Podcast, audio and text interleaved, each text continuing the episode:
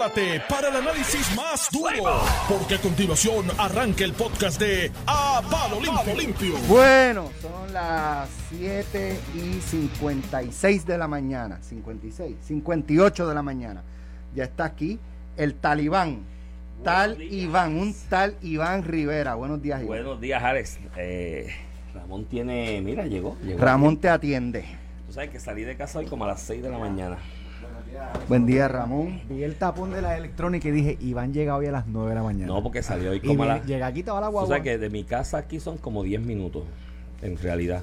Por la ruta que me enseñó Alex, fue el que me enseñó Ah, por la. San Roberto. Sí, y yo me he ido a él últimamente, ahora voy a tener que salir por lo menos 40 minutos antes. Sí. Porque tardo 10 hasta la luz. Tú la sabes que a veces yo, obviamente, yo no. Saluda a Robert Morales, que me dice que cada vez que llego tarde tiene que parar su rutina de caminar porque lo saco del orden. Robert, por ti salí hoy como 40 minutos antes de mi casa. Para sabes que que no veces, rutina. no, no es que yo- no es que me pierda, pero a veces yo, yo pongo el Google Maps este para ver el tráfico. O sea, Buena- por, por- buena- pues tira, te tira, si hay mucho tráfico pues por el expreso, pues te tira por rutas alternas. Así que Pero yo, creo, pero yo creo que el, el DITOP debe examinar lo que es la luz de la electrónica, porque es que Está yo creo que está mal, está mal sincronizada. porque el único tapón es Ahora tú el dices que viene eso. de, de Guaynabo a, San. Juan, porque todas las demás eh, luces están vacías. Sí. Yo, yo eh, le he dicho esto como a los últimos cuatro secretarios de Transportación y Obras Públicas.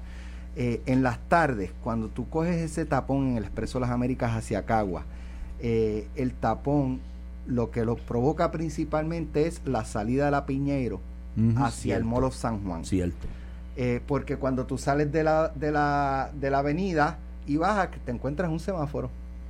Eso es Y ese semáforo eh, eh, detiene Sí, todo sí. el tráfico y por default impacta el Todo- el expreso. y llega hasta la salida yo- para Bayamón. el, el primer primer el primer primer semáforo de allí ya lo, lo, lo eliminaron para efectos pero la prácticos pero el cantidad de vehículos que, que El de- toma el de esa University. ruta.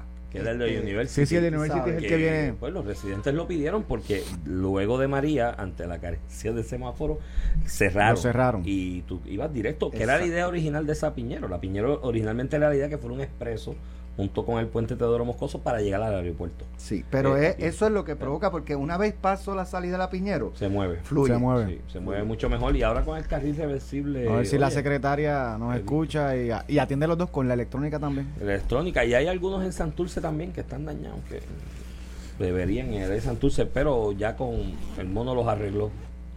Sabes que el mono se fue, ¿verdad? nos No están cogieron. mira nos, Yo, nos está- No nos le- están yo vivo invadiendo por allí, no lo he visto, y tu, tu oficina es por ahí, ¿tú, Allí- tú lo has visto? Seguro que sí. Yo no en el he palo visto. lo vi como tres días de corrido. Oye, pero Por poco me más- subo y lo, bu- lo busco yo. O sea, yo vi a aquellos oficiales 3 y 4 todo Mirando el el día allí. Por mi madre que por yo voy a subir y voy a coger el mono ese. Mira, pero nos están, No, entonces- nos ah. están invadiendo. Mataron uno en Guaynabo ayer atropellado. Sí, o sea, ya lo están atropellando. Y escuché. Y hoy salió una en nena de dos años. En Coamo, un mono mordió una nena de dos años. Y digo, nos están invadiendo, vamos a chequear. Ahorita sale un grupo y pide un estado, la declaración de un estado. de Island, la- Island of the Apes. Island of the- que sabes que nosotros estamos viendo esto en, el- en el área metropolitana, se hace noticia. Pero tú sabes que el área oeste de Puerto Rico Sí, está viendo esto por 20, Sí. 30, Laja, Rincón, Aguada. Pero tú sabes que yo, yo y, y leía gente en las redes sociales, dejen el mono tranquilo, dejen lo que él viva por ahí. fe-". No se puede. No se puede morder. El mono es peligroso. Mira el caso de ese menor, este, Y las Y enfermedades. las tú- enfermedades, este, tú sabes, no, no, lamentablemente, y es súper simpático eh, y, y es inteligente también. El mono santurce. Se, que se llevó mono- los videos y las jaulas. mono sabe jaula que, en la que se mete. que- que habla- habla que atrapa. El mono sabe Ahora, habla que atrapa. Sí, esta está mal hecha. Recursos Naturales está diciendo que el de Buchanan allá es distinto. Se ve más mismo. pequeño, se ve, no es Resus. Bueno, yo no sé. Pero habrá cogido Uber o algo así. Vamos, ¿cómo, cómo va a llegar No, allí? pues, ¿Tú te imaginas la autoridad admitiendo que no lo pude atrapar y después murió? Llegó a Guaynabo. No, mi hermano. No, entonces tampoco hay, hay otras personas que dicen, pero cuando bajó, ¿por qué no le tiraron un dardo? Es que yo no sé si el efecto del dardo es inmediato, Es inmediato, que no o que toma, eh, porque caiga. si sube y el efecto le da una vez está en el cucurucho del árbol, el va a de caer la- y se va a El matar. amigo de la cafetería que está frente al árbol donde estaba el mono, Mateo, Más, de más, más, más. café, bueno, gran amigo y dice que él conversó con los de recursos naturales y le dieron esa explicación. No le puedo dar con el dado porque si se cae se mata. Exacto. Entonces, Ahora, y él yo- le dijo, y pero ponle una malla y que la razón que le dieron era que había una malla pero no sabía. ¿Dónde estaba la malla? Así que y eso te lo vendo al costo como mejor. Digo, y otra, otra cosa, ¿verdad? Y no, no es que le esté buscando la quinta pata al gato, pero yo pienso también que yo no sé cuán amplia es esa malla y allí no hay mucho espacio para expandir por Sí, los árboles por los precisamente. árboles. Y entonces, si el mono, si el mono le da y entonces empieza a caer y con una rama sí. Lo desvía de para donde está la malla, va a caer en la, la- caer en la Si yo brea. fuera secretario de Recursos Naturales, no me cojo el riesgo a que el mono se caiga y se mate. No, Porque mira, ahí sí que la, que petición de renuncia va a ser. Sí. Eso fue lo hizo, pero creo que Ahora- el mono brincó del árbol, salió, pasó al Food Truck Park que está al lado, le Comió. cobraron 20 pesos por dos. Creo que te dijo, aquí no se puede vivir. Mira, arriba. Oye, este, lo otro de que me llama la atención es que yo, yo vi este, las líneas esta amarillas para no pasar, entonces incluyeron negocios y cómo los, Los los, negocios negocios están operando. Sí, estaba Si le cerraron la entrada por el mono, Pero te diste cuenta que nadie respetaba eso. Yo paso por ahí todos los días, o sea que trabajo ahí al lado. pasaba por debajo Y de la, de la línea mundo, amarilla. no. Eh. Alex, debajo del palo se trepaba la gente a tomarse selfie mirando el mono para arriba. Esa no la Sí, vi. pero en línea, de hecho, salió un reportaje de que la gente llegaba a las 12 de la noche en Uber a tomarse fotos con el mono. No, no, no. Yo estoy loco por Ahora, lo- lo- eh, el, el meme ganador para mí fue el del mono en casa de Luisito. Ah, no, no, definitivo. Oye, Después de a una noche con ¿sabes que Luisito. Vive en Guaynabo? Sí. Llegando a Guaynabo De fue que hecho, lo atropellaron. Sí, ¿verdad? Saliendo. ¿verdad? Saliendo de casa Luisito. Saliendo, se había dado par de palos. Se Saliendo regó la de casa voz de entre Luisito Vigo, Se regó la, voz entre los monos. Y en casa de Luisito de- debe ser con una... una- Y- Pero para que Y tú Luisito veas, después, la de la noche abre, le abre la puerta al mono como si fuera un amigo. ¡Échame acá! pero para que tú veas cómo temas, eh, el, el mono fue casi toda la semana uno de los temas principales, con tanto hecho que tenemos. Y ahí tú ves también lo que este muchas veces el país como que necesita esas válvulas de escape, Sí, sí, sí, Sí. sí. de, temas, memes, tú sabes. Es cierto. De Pero- hecho, yo creo que en Puerto Rico no sufrimos más y a veces la- pasan cosas terribles como que sin mucha consecuencia. Porque el puertorriqueño tiene una habilidad de sacarle punta y Ah. hacer chiste de todo, hasta de las tragedias más grandes. La gente se, se hace chistes y hace memes y, y de No, y- verdad que y- es una, capaci- una creatividad que si Increíble. para otras cosas. Y el relajo de una tragedia ajena te ayuda a soportar la tuya La también. tuya, sí, O sea, es una cosa psicológica. Fíjate, esa creatividad se ha, usado- se ha utilizado para otras cosas. Por eso estamos este con, con la deuda que tenemos y, Ay, y la han sido muy creativo, creativos muy durante creativo. Ayer muchos salió años. un reportaje en el Nuevo Y- Día de cómo aquí en, en un periodo de 13 años, 13, 13 años, sí, se cogieron prestado 30 y pico de mil de millones de pesos. Sí, esto era free 13 for all. años. Cuando ya tenemos la soga en el cuello. Con la soga en el cuello se siguió cogiendo prestado y digo, eso trae un subtema también. Toda esa gente que, que a los que le vendieron inversión en bonos de Puerto Rico en ese periodo. Ay, yo recuerdo para aquella época 2006, 2007 con algunos amigos, yo no, yo no he echado para eso, pero que tenían para Ujú. invertir, que ellos decían, no, en bonos de Puerto Rico no. Ahí yo Pero- no voy a invertir pero esos porque fueron eso los pocos. que. Pero esos fueron los pocos. Esos fueron los pocos. Mucha gente confiando porque es el gobierno, entonces tú no Y piensas. como que están garantizados por la Aquí constitución. a las Exacto, cooperativas por legislación, a las cooperativas por legislación se les Eso se obligaba a co- comprar por bonos eso, es- de- por eso yo decía del- que con de el plan de Rico. tiene que haber garantía que nunca se van a recortar nada ni lo otro. Y decía, pero es que ¿cómo se puede garantizar algo No, que, no. que ni la, la constitución garantizaba lo- los bonos de, Ya de eso- obligación esa- general? garantías en Puerto Rico no existe. Ya eso Ga- no existe. garantía de nada. De nada. Y es lamentable porque Puerto Rico fue uno de los primeros, de las primeras jurisdicciones del mundo de establecer garantía constitucional sobre el resto Habrá que ver si la jueza Taylor Swain plantea eso, ¿sabes? Que- ¿Cómo que aquí hay garantía de qué? ¿De qué? No, ¿Por qué estamos aquí? No era porque en parte habían yo- unas garantías de que se iban a pagar. Yo presumo, yo presumo, Alex, Que que ella el va a de la juez sí. Swain va a ser bien suavecito. Sí, ella está Sí, loca por soltar Ella está loca por... Al por fin logró acomodar los intereses del gobierno, de la Junta y de la gran mayoría de los acreedores. Bueno. Este, ella va a salir de Un esto. punto a, a su- a favor de ese planteamiento es que eh, le dijeron, miren, vamos a posponer porque estamos... No, no, no. Arrancamos el 8 de el 8. Como expresión de que la ti. paciencia se me está agotando Sí, sí, sí, fue sí. lapidario y los jueces Oye, tiene, tiene como cuatro, como cuatro vistas de aquí a la semana que viene. eh, que en total yo sumeran como 15 y 6 horas de vista. Alex, te veo, te escucho ahorita Nos sin vemos, miedo. cuídate. Este, eh, 15 horas de esa juez se va a sentar allí a escuchar 15 horas eh, y para la cargada agenda de un juez federal, en este caso de ella, que se le asigna un caso no de su jurisdicción, un caso para añadirle y de- seguramente es el caso que más tiempo le está invirtiendo. Este, yo te aseguro, Iván, que la juez Swain, eh, yo creo que va a aprobar todo Sí, esto y le va sí, a dar paso. Yo- ah, no solamente desde el punto de vista legal, porque ¿cuál es la oposición al plan de la, de, la deuda?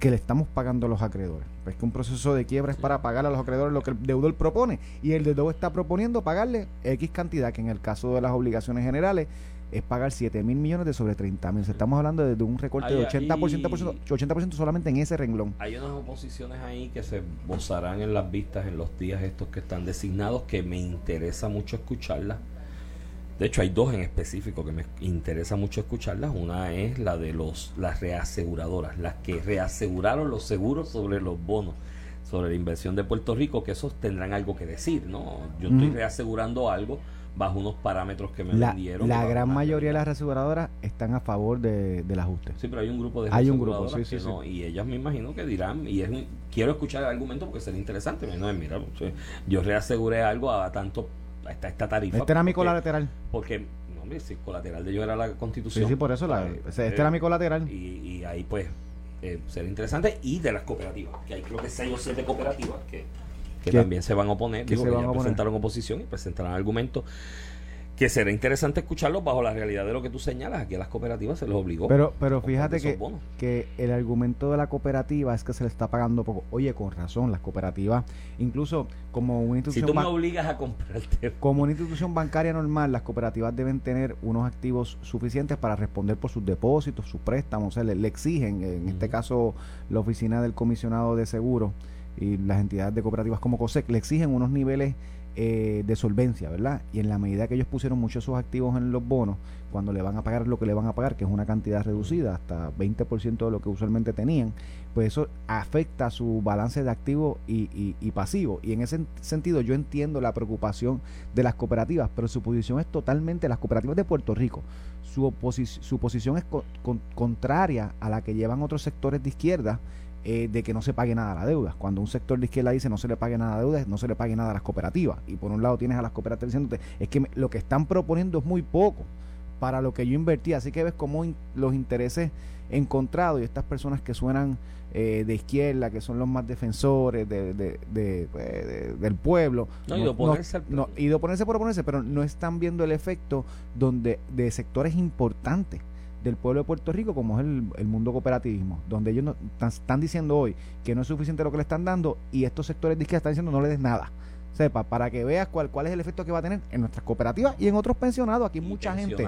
que invirtieron. Mucha gente, eh, en vez de abrir su 401k o en vez de tener su programa de gobierno, su plan de retiro mes a mes, poniendo, qué sé yo, 200, 300 pesos mes a mes, su plan de retiro era comprar bonos del gobierno eh, por, por, las garantías que se le daban y, y, eso están en la prangana hoy. O sea, su sistema de retiro es como yo decirle a una persona que pagó el seguro social por 30 años, que se piensa retirar el año que viene o en 5 años, y le diga, ¿sabes que Todo lo que aportaste al seguro social va a cero, no aportaste nada. ¿Qué, ¿Qué hace esa persona? Porque en ese escenario es hasta triste. Esa persona no puede volver a trabajar 30 años para hacer su retiro. Así que, cuando, ojo cuando hablan y quieren meter de grandes intereses. Y, y, y, ojo con eso de defender, hay que defender al pueblo. ¿Qué pueblo? Los pensionados son pueblos, las cooperativas son pueblos. Eso es una lucha cuando tú ves los actores en esa posición y los grupos que sirven de portavoces, te das cuenta que son los mismos grupos que sirven de portavoces a ciertos sindicatos aquí que a su vez están subsidiados por sindicatos o matriz, ¿no? O matrices en, más grandes en Estados Unidos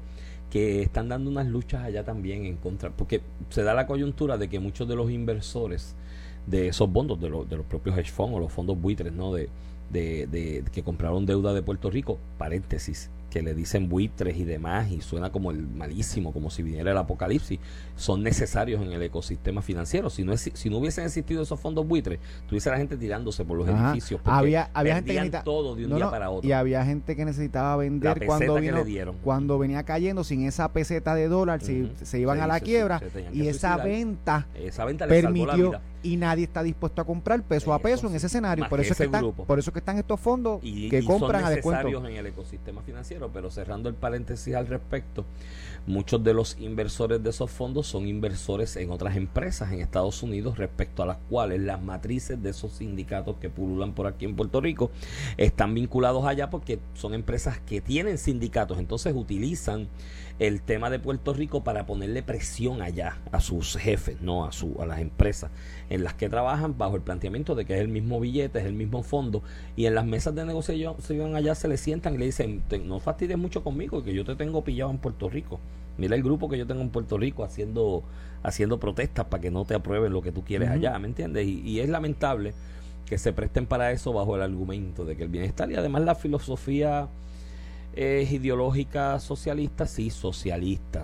el socialismo existe, señores. Yo sé que mucha gente coge el audio este y se ríen y dicen, ah, hablando de socialismo en el siglo XXI, sí, existen agendas de ideología socialista. Mírate América Latina y, se lo que está pasando hoy. Sí, ahorita podemos hablar de, de Nicaragua. Hubo elecciones ayer.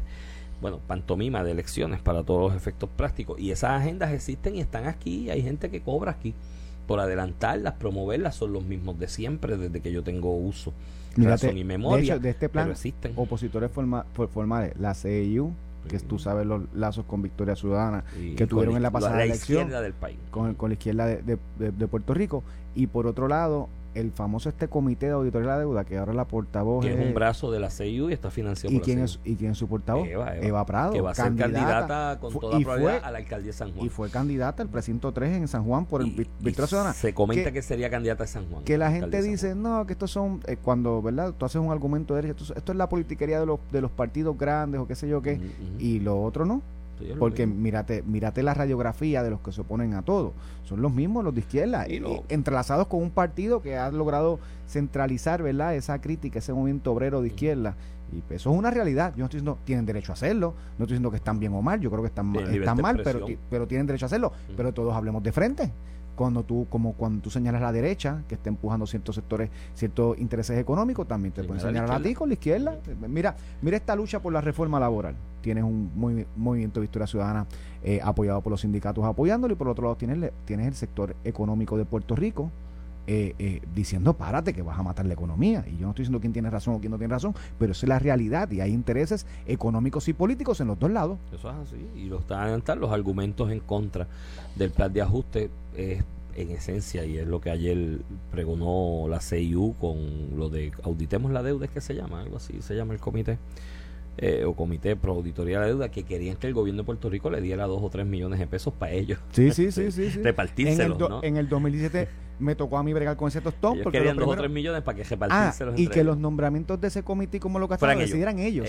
es como crear un partido y te los doy a ti, tú haz lo que tú quieras. Yo, qué bonito. Pero los argumentos esenciales son que un por ciento de esa deuda se emitió por encima del tope del 15% que establece la constitución de Puerto Rico, lo cual es cierto y eso es correcto. Eso pasó así. Eh, pero yo le veo muy poco pelo a ese argumento desde el punto de vista jurídico por dos razones principalmente. Número uno, ¿cuál es la, la solución cuando hay dolo en, las, en los contratos o en los acuerdos en nuestra jurisdicción, según el Código Civil de Puerto Rico? La devolución de las contraprestaciones. Sí, pero ellos quieren, que pagarlas. ellos quieren eliminar el código. O sea, ellos están diciendo, los políticos cogieron dinero que no hacía falta, mm. lo utilizaron, lo gastaron y nosotros guisamos de eso nosotros, porque la cuota, porque mucho de ese dinero, de esa deuda sí, sí, para pagar convenio. Fue para pagar convenio, fue para pagar gastos operacionales, entiéndase nómina, que de esa nómina cobraban ellos. Entonces ellos pretenden, declara esa deuda ilegal y los 10 pesos que cogiste, ¿qué hay que hacer? ¿Te quedaste con ellos? Va a devolver. Es que es una barbaridad. Eso, por un lado. Y segundo, que esto fue deuda emitida con prospectos que sea, primero se aprobaron en la, en la Asamblea Legislativa legislaciones para ello conforme requiere nuestro ordenamiento jurídico. Y segundo, todo el trámite de prospectos e información que se incluye en esos prospectos para emisión de deuda fue provista por oficiales nombrados por oficiales a su vez electos por el pueblo de Puerto Rico que representan al pueblo de Puerto Rico. Y ya como yo te he comentado en otras ocasiones aunque no hay una doctrina de la Corte Suprema de Estados Unidos estableciendo que la doctrina de actos propios aplica contra los estados, sí hay decisiones de circuitos apelativos en distintas jurisdicciones en Estados Unidos que dicen sí, oficiales del estado debidamente nombrados dentro del ordenamiento constitucional del estado, las representaciones que hagan a terceros los obligan bajo la doctrina de actos propios, que es que si tú le haces una representación a algo de alguien, después no puedes venir a decir, ah, este contrato es nulo porque la representación que yo te hice era falsa pero si tú mismo hiciste la, la representación. Así que no, no le veo pelo por ninguno de esos dos lados al argumento de los amigos que dicen que, que, que la deuda, parte de la deuda es ilegítima. Además, si era ilegítima, si era ilegítima parte de esa deuda, cuando tú restas el porciento que pudiera haberse emitido con falsas representaciones, a la resta que se le da, ya eso se fue a pique hace rato en el recorte, así que también eres out por ese lado. O sea, eh, eh, eh, es el último pataleo, yo creo que es el último pataleo. Yo, escribí una columna y el vocero me hizo el favor de publicarla hoy respecto a lo que es el nuevo comienzo. Yo creo que hoy, hoy, con estas vistas, se comienza a trazar un nuevo camino para un nuevo comienzo. Ah, pero queda de nosotros, ¿sabes qué? Como ciudadanos, mm ser exigentes con los líderes políticos, legislativos, gobernantes, de que sean responsables, que no se legisle aquí por populismo, por darle chavitos a un grupito sin haberlos simplemente para que me aplaudan. Tenemos que todos exigir de ahora en adelante responsabilidad fiscal. ¿Y cómo se exige? Tú eres irresponsable repartiendo lo que no hay, te voto en contra. Mira, Iván, y tú... En vez de hacerlo al revés. Y tú, y tú traíste en la columna un punto importante, ¿verdad? Haces un paralelismo. Este recorte de la deuda nos da un plan sostenido, por lo menos hasta el 2034. De aquí al 2034 tenemos 13 años, 12 años. Eh, para mirar eh, qué hacemos para suplir esas deficiencias que van a ocurrir en el 2034 y que las tuvimos, que las tenemos hoy peor, hoy como está el plan, como la gente dice, no ajustemos la deuda porque vamos a estar en quiebra, pero si es que estamos en quiebra ahora y tenemos que pagar la deuda, algo tenemos que hacer. Si esto me da un respiro de 12 años para yo para yo sentar las bases, para yo sentar las bases y traes un punto a lo que voy, traes un punto para recordar cuando la famosa sección, sección 936, las fábricas que llegaron, se le dio 10 años a Puerto Rico porque el, el, el face out ¿verdad? de esa legislación de quitar los créditos que iba a provocar que mucha de esta manufactura se fuera de Puerto Rico, este, había 10 años para uno hacer un esquema distinto, cómo íbamos a utilizar incluso esas fábricas que estaban ya equipadas, perdimos 10 años cogiendo prestado, pensando en otras cosas, y, y este momento puede ser uno distinto. Ahora, cuando yo escucho, Iván, estas discusiones que se dan sin mayor rigor, sin mayor estudio, de vamos a aumentar salarios mínimos, de vamos a hacer una reforma laboral para el 24 días pagando doble. De, o cuando yo veo todas estas cosas, Iván, te tengo que decir que hasta me preocupo si nosotros somos capaces eh, como jurisdicción, ¿verdad? Como ente político de tomar medidas responsables y, y, no que reestructuremos esta deuda y en cuatro o cinco años nosotros estemos viendo cómo volvemos a coger prestado para financiar gastos operacionales del gobierno o gastos inútiles. La vida no da muchas segundas oportunidades. A Puerto Rico, este asunto de la quiebra, de cómo se legisló, la ley promesa y demás, junto con, junto con, porque no podemos descartar esto, este plan de ajuste si no fuese, y vamos a decirlo así, y, yo esto lo he dicho otras veces y lo repito, aquí le cayeron arriba a Julia Keles cuando dijo gracias a Dios que vino María, porque voy a poder arreglar escuelas para que no tienen chavo. Y ay, Dios mío, qué, qué insensible diciendo de María y las muertes de María y la memoria y la, le cayeron arriba por ese comentario. Aquí hay una realidad, Ramón. Esta segunda oportunidad no es tan solo por promesa y el recorte que se le está dando a la deuda, que qué bien que se le está dando es que Ramón, aquí van a correr una cantidad de billones de dólares que principalmente se han nutrido de qué? De los fondos de reconstrucción tras el paso del huracán María, que como muy bien señalaba Antonio Rosado, economista, que en paz descanse, con quien tuvimos debates sobre este tema públicamente en más de un medio, eh, eh, van a traer esos dineros de reconstrucción un movimiento económico, o sea, es significativo.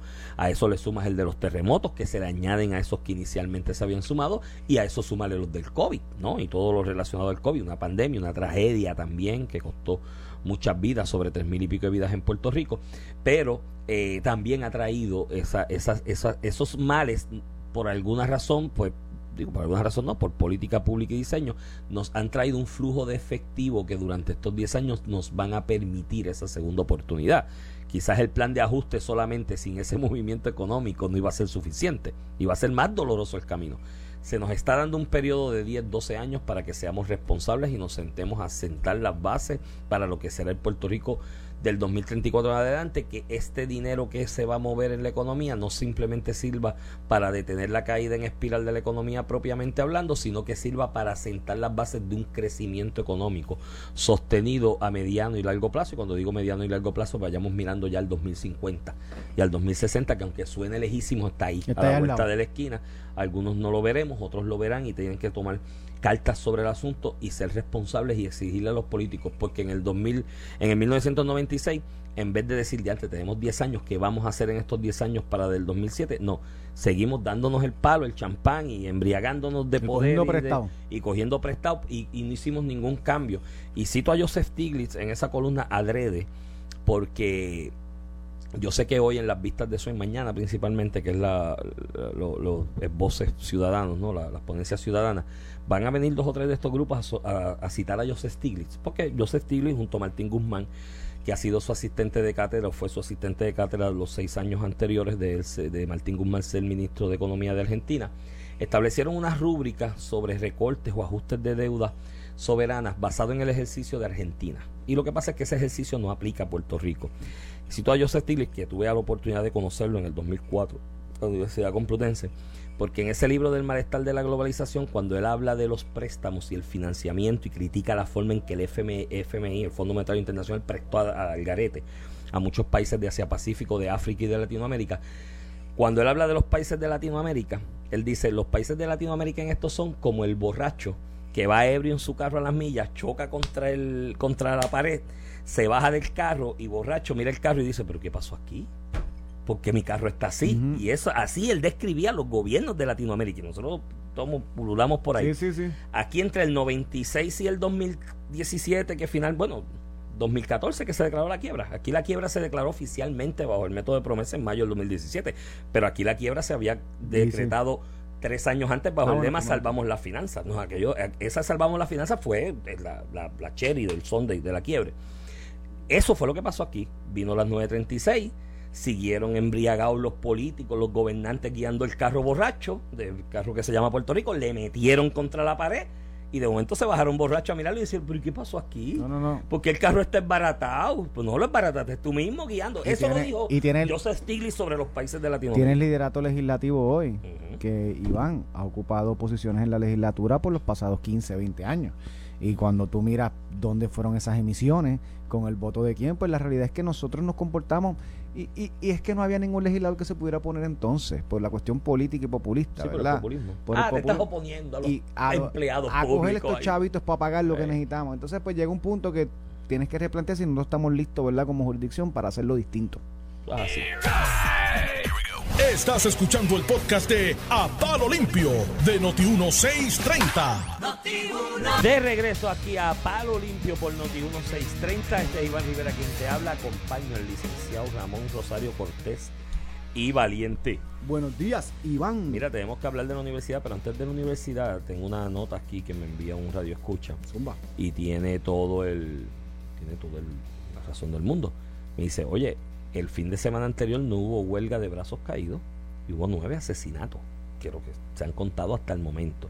Por lo tanto, no era el apocalipsis de los brazos caídos el problema de la incidencia criminal en Puerto Rico, es, otro factor. Es, eh, eh, es, que llevamos por muchísimos años pues viviendo una, una guerra intestina, ¿verdad? De, de sectores, eh, muchos vinculados al narcotráfico, que es algo que tenemos que bregar con otras medidas, ¿verdad? Tú siempre lo señalas, esclarecimiento, que haya este efecto disuasivo, que si yo mato a alguien me van a coger. Eso es así. Mira, Iván, el viernes, eh, ¿verdad? En atención con esto del plan de ajuste, han, ido, han habido seis recintos que declararon ya paro a nivel del estudiantado, que aprobaron votos de paro o de huelga indefinida, como es el caso de Río Piedra.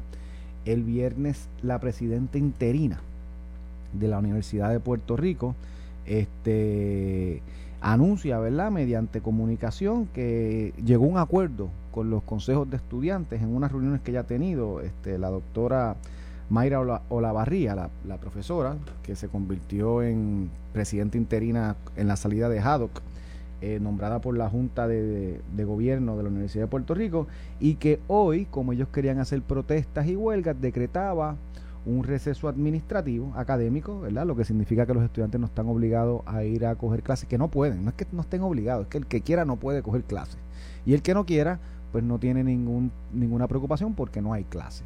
Y en ese sentido, este, también permite que cualquier empleado administrativo eh, tome su día para participar de las manifestaciones y se le cargará alguna licencia. Y yo pues eh, esto lo subí en mis redes desde el viernes eh, con una crítica, porque cuando es la propia institución, la dirección, en este caso la presidenta Olavarría, la que abona o la que permite o la que legaliza, regulariza en lo que es faltar o no dar clases, ¿verdad? De, modo que los estudiantes puedan ir a protestar y el estudiante que quiera ir a tomar clases se tiene que quedar en su casa porque no hay clases. Se puede haber un estudiantado grande igual que quiera hoy coger clases y adelantar sus estudios para no terminar tarde en diciembre. Pues ese estudiante ayer, el viernes, la presidenta interina le dijo, no, no cojo tu parte, voy a coger la de los otros. Que vayan a protestar hay receso académico, por lo cual no hay una penalización al profesor que no vaya a dar clases, porque en efecto sí es con paga, aunque lo tengas que reponer en otro, en otro día no se te penaliza por el hecho de que hoy no estás dando clase cuando se supone que tú des clase hoy. Igual el estudiante que iba, igual el empleado administrativo que decide ir a, una actividad extracurricular, protesta y cargarle una, a una licencia existente. Pues las redes que se le paga porque se legalizó, se regularizó el hecho de que faltes hoy a lo que es tu deber ministerial. Eso es como si hoy los doctores decidieran que en protesta de, del plan fiscal no vamos a atender pacientes. En el sistema público o privado, igual este el policía. Hoy no vamos a dar clases, receso para todo el mundo, olvídense, lo cargan con alguna vacación. Pues aquí es que yo digo, Iván, yo no entiendo cómo, cómo la propia dirección de la universidad, que es la que debe estar llamada a empujar, que los estudiantes tengan vehículos de enseñanza, que hoy y mañana y pasado cojan clases como estipula en sus calendarios, sea la que diga, mira, sí, yo me hablé con ellos y les dije que sí, que el lunes, que hoy se pueden ir a protestar, que no va a haber ninguna consecuencia y que va a haber receso académico. O sea, que los estudiantes que quieren coger clase hoy, yo les estoy diciendo, no puedes coger clase. Eso está mal si tú tienes derecho a, ir a protestar, proteste y vaya, no hay problema. Pero tú no puedes penalizar a los que quieren coger clases y hoy la dirección de la Universidad de Puerto Rico hizo lo que yo le critico a los estudiantes que hacen huelga. Yo no cojo clases y no permito que tú cojas clases. Y eso fue lo que hizo la directora o la presidenta interina de la Universidad de Puerto Rico el viernes yo cojo la posición de los que no quieren coger clase y protestar y tú que quieres coger clase no te lo permito. O sea que la acción de Olavarría, la presidenta de la Universidad de Puerto Rico, al final del día lo que hace es penalizar al estudiantado que hoy quiere coger clases y seguir su calendario como lo estipuló cuando se matriculó. Por eso es que la Universidad de Puerto Rico está pidiendo estudiantes, por esa actitud. No solamente la que hacen los estudiantes que abonan a la huelga, sino que la dirección de la Universidad de Puerto Rico no hace lo que se supone que haga, que es provocar o asegurar que el que quiera coger clase tome. Pues, entonces nos preguntamos por qué la Universidad de Puerto Rico está perdiendo estudiantes, por qué lo están ganando las universidades privadas, por qué estamos en quiebra, por actitudes así. Si es la propia presidenta interina la que avala estas cosas que al final del día redundan en la pérdida de acreditaciones. Estamos cansados de ver las cartas de Middle State diciendo que la inestabilidad, los llamados a huelga, la paralización de clases es lo que más pone en riesgo la acreditación y por la que hemos tenido incluso probatorias ya en, muchísimos de los recintos. Pero nada, mira, Iván, ayer viene la, presidenta dijo, no te preocupes, falta, eso no importa, vete a la huelga, lo que tú quieras. Aquí no va a pasar nada. Tú has visto una huelga en la Intel, en Sagrado, en Ana Geméndez, ¿verdad que no? no, no, y por eso es que esos son los recintos. Muchos de los padres cuando van a tomar la decisión de... Y los mismos estudiantes. los mismos muchachos sí dicen, mira, yo me voy allá porque yo no voy a estar a expensas de que pierda un año, un semestre. Y lo que pasa, mira, ayer, ayer el Nuevo Día sacó un reportaje que se llama Paros y Huelgas en la UPR. ¿A qué responde el descontento? Está firmada por Keila López Alicea. Y ayer yo fui a tomarme el café de la mañana cuando desperté al restaurante de los amigos acá que fueron víctimas del secuestro hace poco, muy lamentable. Y aprovechaba para saludarlo y cuando me senté a tomarme el café me dieron el periódico para que me estuviera leyendo mientras desayunaba. Y me puse a leer ese reportaje. Te voy a leer algunas de las citas de estudiantes que se ponen como quote en, la, en, la, en el reportaje. Tenemos que tener una universidad accesible, una universidad económica y que pueda brindar una educación de alta calidad a las generaciones que vienen después. Porque este gobierno no nos quiere educados Cierra la cita, manifestó Jeremy Ortiz, estudiante de recinto Río Pedrillo. Ajá. Sí, no, y yo quiero la paz mundial también y que se acabe el hambruna en el mundo, porque, oye, no, no queremos unas generaciones futuras pasando hambre. Otra cita. Todos estamos al tanto de la fragilidad de la Universidad de Puerto Rico en estos momentos y de Puerto Rico. Acaban de empeñar no solo nuestro futuro, sino el de las próximas generaciones acaban de intercambiar nuestra educación por el interés individual de cada una de las personas que nos oprimen desde una óptica privilegiada, expresó Yesel Villalí, estudiante del recinto de Ponce, un apellido que me suene muy, poco privilegiado. Esas son algunas de las citas que, que no te que ah no no pero te tengo que leer otra la de la de la presidenta de la EN de la hermandad de empleados no docentes. Pues que está es genial, esta es de épica, esta es de libro de texto. La administración universitaria tiene la responsabilidad de crear las condiciones que para que podamos estudiar, para que podamos enseñar, para que podamos trabajar, para que podamos sacar el país hacia adelante. Fíjate. Pues cerramos hoy la escuela, la universidad y así logramos. ¿Cuál de esas logramos con eso? ¿Cuál de esas logramos con eso? yo, nadie en estos quotes, en estas citas de estos dirigentes estudiantiles, dirigentes gremiales, como es la presidenta de la hermandad, la misma, que por culpa del exabrupto de ella, una exposición que pudo haber tenido la Universidad de Puerto Rico y sabrá Dios cuánta gente hubiese mirado hacia la misma y hubiese aportado el futuro económico de la misma. De, me refiero al recinto, refiero específicamente cuando lo de Hamilton, que en una amenaza de ella, en una carta de ella, firmada por ella como Hamilton presidenta de, de Puerto Rico. sacó un evento histórico en el arte mundial. e histórico en el arte de Estados Unidos y a nivel mundial como que era el regreso de la mayoría del cast del elenco original de Hamilton a la obra esta icónica que todo el mundo ha visto, que se iba a dar allí en el Teatro de la Universidad. Nosotros, y me acuerdo, pues gracias a mi hija que se movió en esa dirección, pues yo decía hacer esas filas está, y ella como joven al fin, pues se zumbó las filas que fueron hasta las tantas de la noche y consiguió los boletos y nosotros estábamos tan orgullosos y tan contentos en mi casa de que íbamos a poder ir a ver Hamilton, que era una obra que queríamos ver de tiempo, con el elenco original prácticamente, con Lee Manuel y todo lo que eso representaba. Pero más importante y lo más que nos motivaba era que iba a ser en el teatro de la universidad, mano en ese mismo teatro que yo pisé de estudiante, que, yo lo vi reconstruirse, que apoyé la reconstrucción del mismo desde el Senado Académico, desde la Junta Administrativa, para que se diera ese proyecto, el de que mi compañera, que estudió además de ciencias políticas y derecho a la UPI Arte Dramático, donde ella estuvo en ese escenario, en clases y demás, y en obras de parte de la y estábamos tan motivados y decíamos, tú sabes lo importante, aquí va a venir desde Barack Obama, Bill Clinton, gente multimillonaria de Estados Unidos, que muchos de ellos son filántropos, qué bueno se, va a ser que esa gente lleguen a la universidad, vean ese teatro, vean la universidad y digan, contra mano, este proyecto es un proyecto importante, vamos a auspiciarlo, vamos a buscar gente que lo auspicie económicamente. Eso se fue por la borda por la irresponsabilidad de una amenaza de esa que es presidente y dice, y ahora viene con esa frase tan motivadora y yo leía estas frases y yo decía, pero qué rayos es lo que pasa por la mente de esta gente.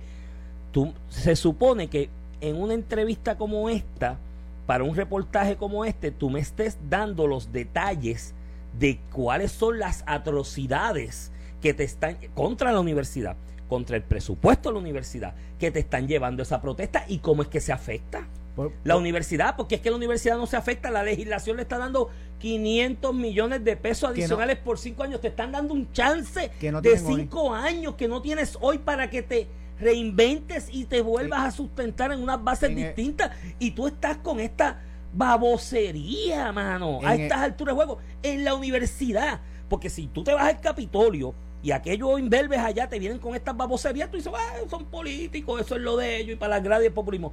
Pero estos son los universitarios que se supone que se, se, pongan a estudiar y me digan a mí, en un resumen breve, este es el problema ABCD, este es el problema económico ABCD y lo tenemos que resolver Ahí está tu respuesta, Iván. Estás diciendo que no son políticos. No, Iván, son, políticos igual. Y, y, y, como tú señalas, Iván, esto es una oposición desde la universidad a fuerza. Mira que hasta la presidenta de la Universidad de Puerto Rico les da el día para que protesten y hagan la cruzada. Hasta la presidenta dice, no demos clase para que hagan la cruzada. Han destrozado la universidad.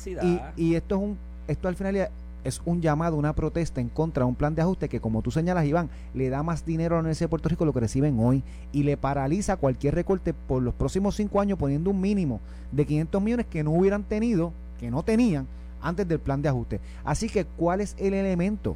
Mírate los demás actores, Iván, en la medida que la izquierda de Puerto Rico, de, espectro social político, se opone al plan de ajuste, todos los sectores se le van a unir y eso incluye a la Universidad de Puerto Rico, porque no se trata de cómo el plan de ajuste trata a la Universidad de Puerto Rico, se trata de qué lado eh, estás. Eh, eh, estás. en el lado de la izquierda, tenemos que estar en contra, aunque le pongan el 10% de fórmula que tenía la Universidad de Puerto Rico hace 10 años y que es insostenible. Aunque sea así, Iván, este sí van a oponer porque es una cuestión de izquierdas y derechas. La gente que dice que esto no es una cuestión, en efecto es una cuestión de izquierdas y derechas. Y, y los gremios sindicales, así como los líderes estudiantiles, están empujando una huelga compatible con lo que ha sido el Victoria, la posición de Victoria Ciudadana, del PIB, Sí, sí. de algunos sectores del Partido Es Popular. Es el lado izquierdo, no es punto. lógico, no es no es lógico. y no es tiene que ver con la Universidad de Puerto Rico. Saquémonos eso de la mente y empecemos a entender, y vamos a empezar a entender estas cosas. Pues, es que el problema es, y así van a tirar la universidad por la borda y cada día está peor. Y que entonces, el problema es que está esta presidenta interina y chicos, cualquiera que escojas de presidente dentro del mismo sistema va a ser la misma vaina. Porque vuelvo y te repito, el problema de la Universidad de Puerto Rico, más allá de los partidos, ha sido los combos y los corillos. Allá hay unas claques, hay una, una- unas castas por grupo que se reúnen y son grupos familiares algunos, otros de amistad de años y forman su Son un partido político, y su corillo igual. forman- forman su, su, su corillo y su, no pero que en el mismo corillo tienes independentistas populares PNP no afiliados realengos agnósticos este creyentes todos en el mismo que lo que quieren es administrar los chavitos de la universidad para acomodar a sus familiares vete allí vete, vete allí todas las plazas que hay de profesores, ¿no? Que son hijos de Mengano, de Sutano, la novia de Prensejo, el hijastro de, su, de, su, de, de Mengano, el yerno del otro, y así han tirado la universidad por la borda. Entonces, presidentas como esta interina, que tú sabes lo que, lo que, lo que hacen, ¿verdad? Acomodándose para cuando ya no estén en el puesto, los otros las traten bien y le den las gracias por aquello que Mira, hiciste con nosotros, Cuando, incluyendo un padre. cuando pensemos, y antes que pase la entrevista, cuando pensemos en por qué la universidad está donde esté, donde está, y por qué no hay clases, y por qué la huelga, y por qué los estudiantes de la universidad, eh, de nuestra universidad pública siguen moviéndose a la universidad privada, pensemos que se trata por actuaciones como la que publicó el viernes la presidenta interina, Mayra Ola- Olavarría Cruz. Y mi llamado a la Junta de Gobierno de la Universidad de Puerto Rico es que si callan ante estas actuaciones, todos los miembros de esa Junta son igual de cómplices que esta presidenta interina que hace estas No, la cosas. Junta de Gobierno Punto. pasó una expresión ahí de que se vayan. Todos son portones. igual de Mira, cómplices. La expresión de la Junta fue: vayan de los portones, salgan de los portones. Pues, pues, pues, que tienes que hacerlo.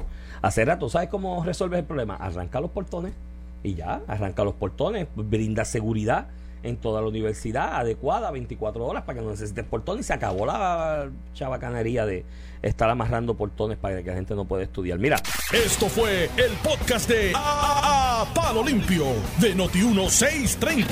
Dale play a tu podcast favorito a través de Apple Podcasts, Spotify, Google Podcasts, Stitcher y notiuno.com.